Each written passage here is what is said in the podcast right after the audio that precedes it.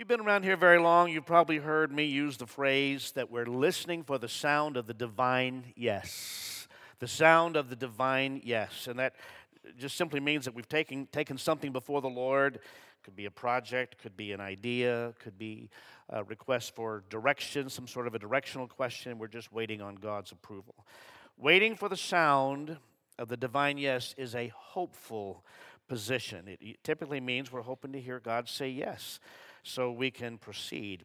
You almost never hear anybody say, I'm waiting for the sound of the divine no, waiting for God to stop me. But how many know that just as there are times when an earthly father has to say no to his child, there are times when our heavenly Father has to say no to us? How many know that's true? Raise your hand this morning.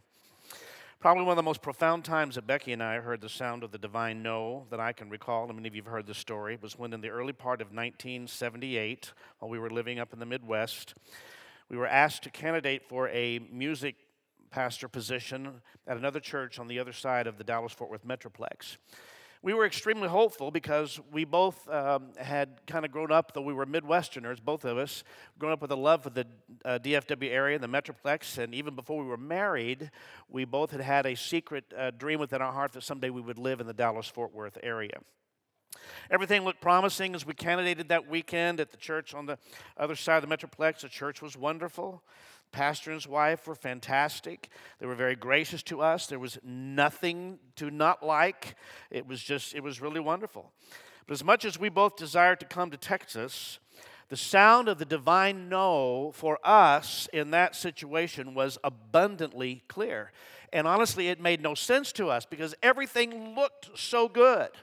But both of us heard inwardly, this is not the situation for us, and we couldn't explain it because everything looked so good. But in our hearts, we simply knew that God was telling us that that situation was not for us, and we obeyed. And it was only three or four weeks, I think, later, something like that, that we received a call to come candidate at a church in Fort Worth called Northside Assembly of God, which today is known as Bethesda Community Church. We came for a candidating weekend. And frankly, when we came, everything looked a mess. Quite opposite of what we had encountered the month before as we looked at the other church. Everything looked a mess, including the bright orange carpet that was uh, that filled this place. And folks, when I say bright orange carpet, I want you to know, some of you are probably thinking rust, because in the late seventies, rust was a color we used a lot. I want you to know, and to keep up with Pastor Michael, I have a prop this morning. Bright orange carpet. And if I'm honest with you, this has faded over the last forty years. It was, I called it sun-kissed orange. There's my, there's my prop, so you have to tell Pastor Michael that I did good with that today, okay? That's it. So it, things were a mess when we got here. There's this bright orange carpet, and we, there was a piano that was in a horrible condition, and, and they had matching bright orange robes on the choir. And it was, it was, um, it, there was, it, it was a mess, okay? But here's the problem. And there was a problem, that when we came to this place, unlike the place we'd been to the month before, within both of us, fireworks started going off inside of our heart, and it made no sense to us. In the same way that a month before it made no sense to us, when everything looked good and everything looked perfect and everything was desirable and everything was wonderful, everything here was pretty much a mess, and yet something was going on. How do you explain that? Other than the spirit that lives inside. Everything looked looked a mess, but fireworks were going on, and it was as clear a divine yes as we've ever heard in our life. The weekend of that candidacy, a prophetic word was given to us that if we would come uh, to this place and would allow ourselves to become rooted and planted in this place, that God would bring forth a ministry that was beyond our imagination at twenty-four years old. And all I can say is that was forty years ago, and we are still here, rooted and planted by the grace of God. God's divine no, followed by his divine yes, literally changed our lives. And just know this, that if you are hearing a no from God, do not think that he has ruined everything for you. Instead, he may be setting a course for you. And so in the very few minutes I have this morning, I, I want you to give me just a little bit of time to show you two no's in the Bible which lead to an amazing yes, as I take you to a very familiar passage of Scripture that you've heard before in Acts chapter sixteen, and let's see what the Lord might have for us today. What we're going to see in this passage is that the two no's that the apostle, and I'm not talking about this no, I'm talking about no plural, okay? That the no, the two times that the apostle Paul received from the Lord before his missions trip was a course changer for him. Not only for the beginning of the book of, of book of Acts or for missions, but I would go so far as to say the very church in which you sit this morning exists because Paul heard, he listened to, and he obeyed when God said no. Read with me Acts chapter sixteen. It's quite a little bit I want, but I, you need to get it all. You know the story. Paul and Silas traveled uh, through the area of Phrygia and Galatia because the Holy Spirit had prevented them from preaching the word in the province of Asia at that time. There's the first no. Then coming to the borders of Mysia, they headed north for the province of Bithynia. But again, the Spirit of Jesus did not allow them to go there. There's the second no. So instead, they went on through Mysia to the seaport of Troas. That night, Paul had a vision. A man from Macedonia, which would be in Europe, in northern Greece, was standing there pleading with him, "Come over to Macedonia and help us." So we decided to leave for Macedonia at once, having concluded that God was calling us to preach the good news there. Now keep in mind, Paul had to hear no twice before the yes would come. And let's read what happened to their on their yes. Verse eleven. We boarded a boat at Troas and sailed straight across to the island of Samothrace, and the next day we landed in Neapolis. From there we reached Philippi, a major city of that district of Macedonia and a Roman colony. And we stayed there for several days. On the Sabbath, we went a little way outside the city to a riverbank where we thought people would be meeting for prayer. And we sat down to speak with some women who had gathered there. One of them was Lydia from Thyatira, a merchant of expensive purple cloth who worshiped God. As she listened to us, the Lord opened her heart, and she accepted what Paul was saying. She and her household were baptized, and she asked us to be her guests. "If you agree that I am a true believer in the Lord," she said, "come and stay at my home." And she urged us until we agreed. One day as we were going down to the place of prayer, we met a slave girl who had a spirit. This was an evil spirit. Had a spirit that enabled her to tell the future. She earned a lot of money for her masters by telling fortunes. So she followed Paul and the rest of us, shouting, "These men are servants of the Most High God, and they, they have come to tell you how to be saved." And I want to pause there for just a moment to remind us all of something, that what the demon-possessed girl was saying was true. It was true. These men are servants of God, and they have come to tell you how to be saved. But it reminds all of us this morning, and I think some of you specifically need to hear this, that just because someone says something true does not make it right. Be very careful about listening to someone who might say that which sounds true, but if the character and the lifestyle of the, of the person is not right, then you have a problem. Verse eighteen. This went on day after day until Paul got so exasperated that he's talking about this girl taunting them with what she's saying over and over and over and over and over. Became overbearing, obviously, to them. This went on after, day after day until Paul got so exasperated that he turned and said to the demon within her, "I command you in the name of Jesus Christ to come out of her." And instantly it left her, but that's when things really go south for them. Verse nineteen, her master's hopes of wealth now were shattered. They're, the gal that was making them so much money, now that's gone. So they grabbed Paul and Silas and dragged them before the authorities at the marketplace. "The whole city is in an uproar because of these Jews," they shouted to the city officials. "They are teaching customs that are illegal for us Romans to practice." A mob quickly formed against Paul and Silas, and the city officials offered, ordered them stripped, stripped and beaten with wooden rods, and now the persecution. They were severely beaten, and then they were thrown into prison. The jailer was ordered to make sure that they didn't escape. That was his job. He had to be sure that they did not escape. So the jailer put them into the inner dungeon and clamped their feet into the stocks to be sure they weren't going anywhere. Around midnight, Paul and Silas were praying and singing hymns to God, and the other prisoners were listening. Can I just say, you never know who's listening? Suddenly, there was a massive earthquake, and the prison was shaken to its foundations. All the doors immediately flew open, and the chains of every prisoner fell off. Here's what happened. Foundations were shaken. Doors flew open. Chains fell off. Say it with me. Foundations. This is Texas, folks. You've got a better one than that. Come on. Do it again. There we go. Is there a hallelujah anywhere in the house today? Point number one. God is a father, and fathers say no. Every parent in this room is accustomed to saying no to crazy requests from your children. If your children are like ours were, they would ask the same thing over and over and over and over, even if every time they asked, I said no. I, I guess they somehow assumed that if they kept asking long enough, they would wear me down and I'd finally give in. You know, kids are smart. The problem was this, that when we said no to our children, here's how they took it. They took it as rejection. And here's what we need to remember with our God, church. No from God is not rejection. No is protection. No is not rejection. No is protection.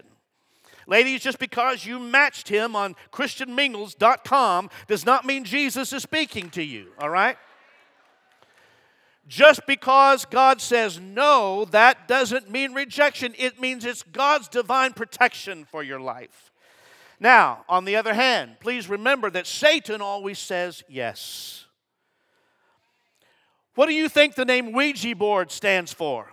I learned this this week. It's a French word and a German word, both of which translate as yes. It's Satan saying, yes, yes, we and Yah. It's French and German, yes, yes. It's Satan saying, yes, yes. So everything you ask of Satan, the answer will always be yes. Should I get that girl's number? Yes. Should I leave the church? Yes. Should I go to? Yes. Satan never says no because Satan is not a father. But God is a father and a loving father. And when he says no, it is not for your rejection. It is for protection by God himself. So when you're walking with the Lord, sometimes you have to hear a no. Or you have to hear a no several times before God gives you a yes. Point number two. When God does say no, it's because he has something bigger and better in mind for your spiritual development. Something bigger and better in mind for your spiritual development. When God said no to Dan and Becky for taking a position on the other side of the Metroplex, because he knew full well that a church in Fort Worth was where he would grow us and where he would form us, where we would have and raise our children, and where we would be planted. The other place had plenty of appeal, and in many ways was more attractive than this place. But they didn't have orange carpet, that's for sure. But God's no to us, to the other place, was him knowing that Fort Worth was a place which would be better for us. And in much the same way, when God was saying to Paul, no to Bithynia, no to Mysia, no to Asia. You're not going there, not going. It's because he was thinking of something else. And here's what I want you to open your minds to see this morning. It's because God had a global strategy in mind. He had a bigger picture. He had a better perspective of what was going to happen that affects us literally today where we sit. He had a global strategy which he told them from the very beginning. You and I know that strategy. We've read it many times. It comes from Acts one eight. But you will receive power when the Holy Spirit comes upon you, and you will be my witnesses, telling people about me everywhere. In where? Jerusalem, throughout, and in Samaria, and to the ends of the earth. Some of your translations say to the uttermost parts of the earth. So when God said no to them going to those other places, he was essentially saying this. Um, we've got two-thirds of that pretty well covered. At least we've got a good start on two-thirds of that. We need to begin to work on the last part. Jerusalem was covered in Acts chapter two. That was on the day of Pentecost. Because the strategy for Jerusalem was the infilling of the Holy Spirit. How many are thankful for it today? But he says, now, and, and we've got, we, we've also covered Judea and Samaria because he was referencing Acts chapter eight. Now, the, if the strategy for Jerusalem was the infilling of the Holy Spirit, the strategy for uh, Judea and Samaria was persecution, God's divine strategy. Look at Acts chapter eight, verse one. A great wave of persecution began that day, sweeping over the church in Jerusalem, and all the believers, except the apostles, were scattered through the regions of Judea and Samaria. Verse four, but the believers who were scattered because of the persecution preached the good news about Jesus wherever they went. The first part of the strategy was, I'm going to do something in Jerusalem, and I'm going to use the Holy Spirit for that to be the case. The second part of the strategy was, you may think it's persecution, but it's going to serve to get my church to the point that it is supposed to be.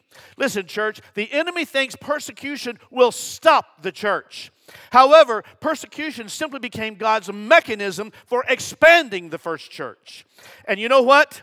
And I'm pretty sure you agree with me on this this morning. There is not a nation in the world that can stop the expansion of the church of Jesus Christ. There's not a demon in hell that can stop what Jesus is going to do. You can persecute it, you can come against it, but when God has put His mark upon His church, His people, there is nothing that can stop this mighty moving force. Our choir sings so wonderfully, reach every mountaintop, search every valley low. There's no place you cannot go. Spirit of God, He cannot be held back. Hallelujah. Think today of the, the, the, the nation that has more Christians in that nation than any other nation on this planet. It's China. There are more Christians in China than there are in the United States today. And guess what? It's illegal to be a Christian in China. Their officials said, uh, we'll stop Christianity. We'll write a law that will stop it. And when that happened, God said, perfect, perfect. That just means that we get bigger now because nothing can stop the church of the living God. So listen, Bethesda, hear me carefully. Don't ever think that whether your candidate is in the White House or not in the White House, don't ever think that Washington, D C will determine the future of the Church of Jesus. No need to get shook up if the Republicans have greater gains in the Senate, or get shook up if the Democrats have control over the House of Representatives. It doesn't matter when it comes to the church. It doesn't matter who's president. It matters who's on the throne, and that's the sovereign God Almighty. Blessed be His name. Come on, give the Lord praise today.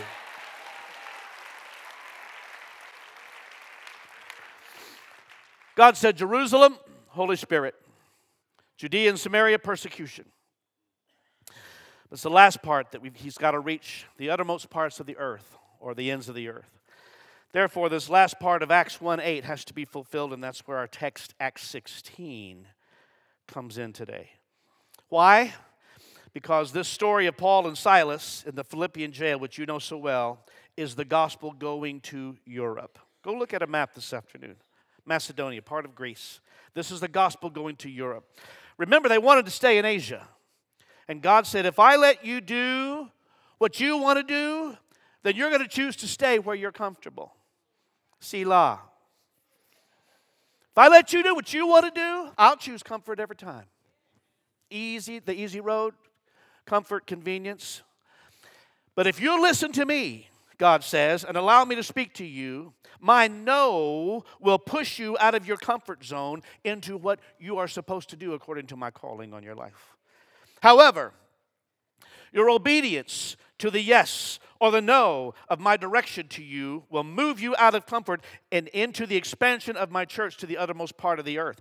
And when I do say no to you, it's because I have something bigger, I have something better, I have something grander by my perspective that I'm going to do, and it's because we're going to touch the entire planet with the gospel of Jesus Christ.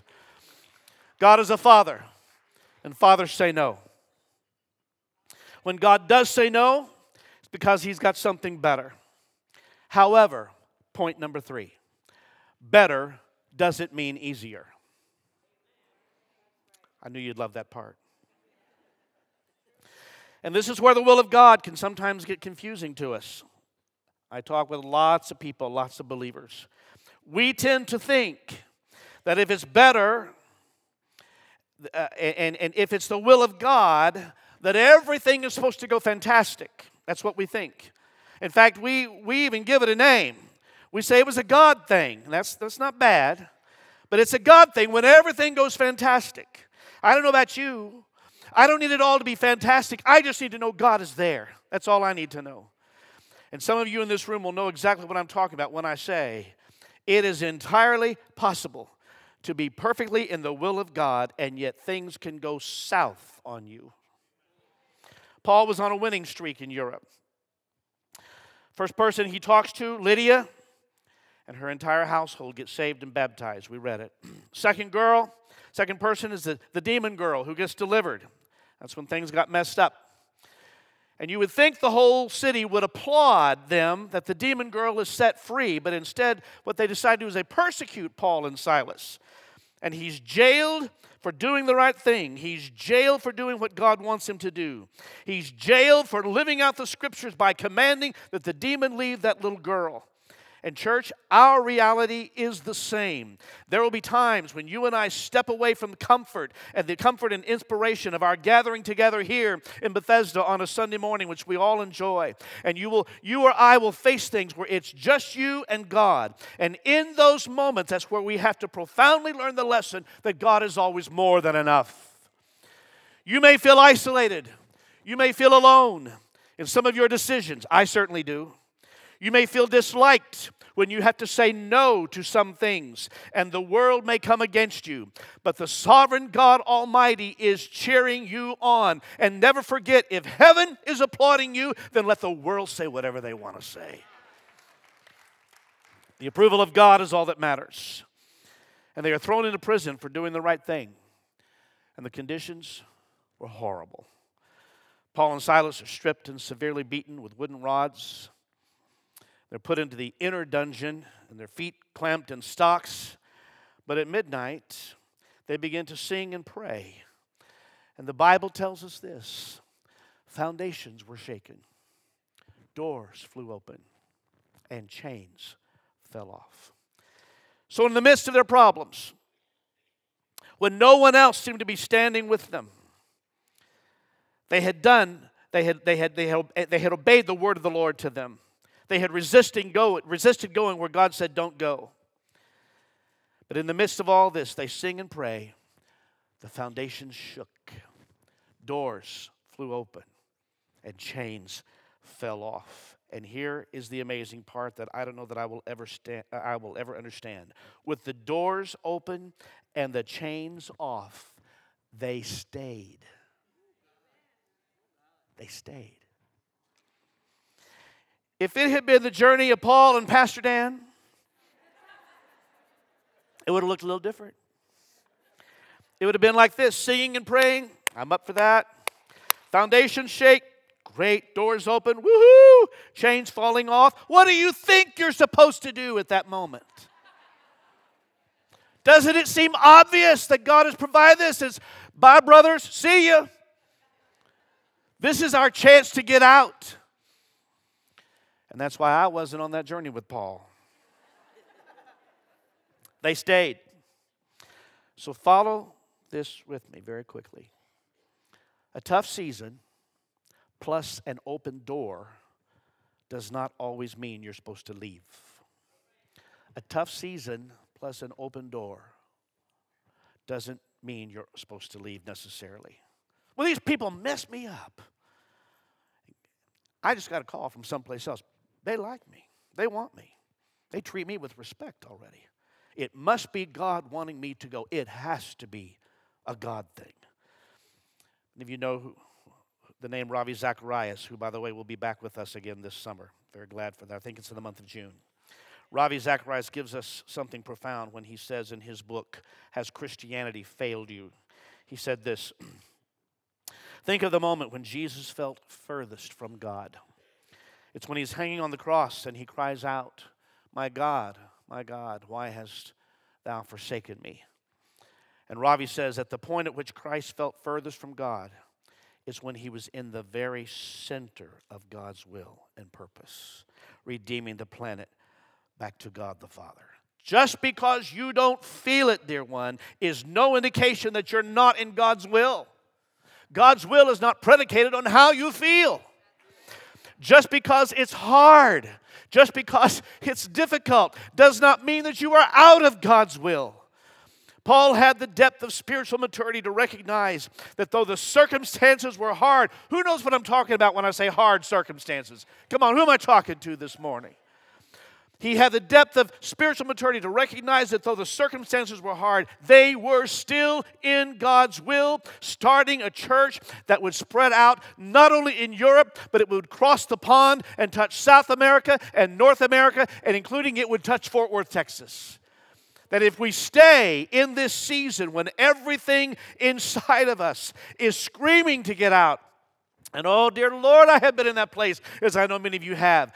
Surely this is my chance to get out. Go! The doors are open. The chains are off. Leave now that everything in you is screaming that, scheming that out. I simply present to you today that sometimes God's plan is for you to stay in the tough times and stand strong because he's got a bigger picture that he's trying to fulfill. Paul somehow knew that they were starting a church there in Philippi. They had Lydia. We're going to let her be in charge of the greeters. She's a seller of purple. We'll put all the greeters in purple. That will work out well. We've got the demon girl. Children's ministry. Perfect children's ministry. She can deal with Satan. She can deal with those kids. But we need a deacon. And that deacon is going to come from the very cell that we're in right now. And it's going to be the jailer, who was about to kill himself when he knew he would lose his life for not keeping those prisoners in bondage. That was his job. And he loses his life if they escape. And they started shouting to him, put the sword down. He was about to die on, the, on his own sword because he knew he would be killed because they were able to run free. And they shouted out to him, put the sword down. We're all here. We're not going anywhere. No need to kill yourself. And to that the jailer then cries out, what must I do to be saved? And Paul then leads the jailer and his family to Jesus. Believe on the Lord Jesus Christ, and not only you will be saved, but your entire household will be saved. And you're going to be the third member of the church at Philippi. And then I love this part of it. The one who caused the wounds to Paul and Silas. If you read it, it was the same one who ministered to those wounds when Paul and Silas decided, decided to stay in those circumstances. Acts sixteen thirty-three. Even at that hour of the night, the jailer cared for them and washed their wounds. I love that. And then he and everyone in his household were immediately baptized. So Bethesda, if Paul would have left prematurely, you not only miss a church, you miss a jailer and his family. And you miss the man who caused the wounds to heal the wounds. If Paul leaves, you don't even get the book of Philippians. But Paul stayed in that moment because he knew for sure that he can do all things through Christ who strengthens him. I don't know who I'm talking to this morning, but I challenge you to consider what God might do if you stay. Whatever it is that you're thinking of leaving, God might have a different plan in mind. I have submitted this before the Lord. I'll let the Holy Spirit speak to you. I am not directing toward any one individual. I would never take advantage of the pulpit to do that. I've never done that, and I pray that I never will. But I know that I'm speaking to someone today. What might God do with you and the situation if you choose to stay? Brent, Giovanna, I want you to come and help me, please. I'm about to finish. Looking forward to tonight. I don't think anyone paints a more profound picture of this moment in the Philippian jail and the man who's the head, the bishop of the Church of God in Christ, Doctor Charles Blake. Bishop Blake has an imagination about this passage that I, I don't think any of the rest of us would ever think of. He's unique in the way he approaches it. And he says it this way. Bishop Blake says this. He says, when Paul and Silas are in this prison, and they started singing, that song rose up into the atmosphere and through the troposphere into the stratosphere. And then it went into the ionosphere. I'm going, where is that in the Bible? I don't see any of those. don't see any of those spheres in the Bible. And then it rose up into the third heaven. And God heard their singing. And while the angels are singing Jenny Riddle's song, Holy, Holy, Holy, is the Lord God Almighty, who was and who is and who is to come. The angels surrounding the throne with the elders are singing that song, Holy, Holy. God says to the angels, stop! Be quiet! I hear a song coming from Europe. And he silenced all the angels. And he started listening to Paul and Silas. And when God heard their song, something happened. God got happy. He got happy. And when he got happy, he started tapping his foot. Because he hears the song of the redeemed coming from Europe in a jail. And he's tapping his foot. But it appears that God momentarily forgot that the earth is his footstool. Because when he did that, the earth began to tremble. And the foundation shook, the doors opened up, and the chains fell off. Stand to your feet, church, and let's bless the name of the Lord. Come on, lift your hands and bless him. Bless the name of Jesus.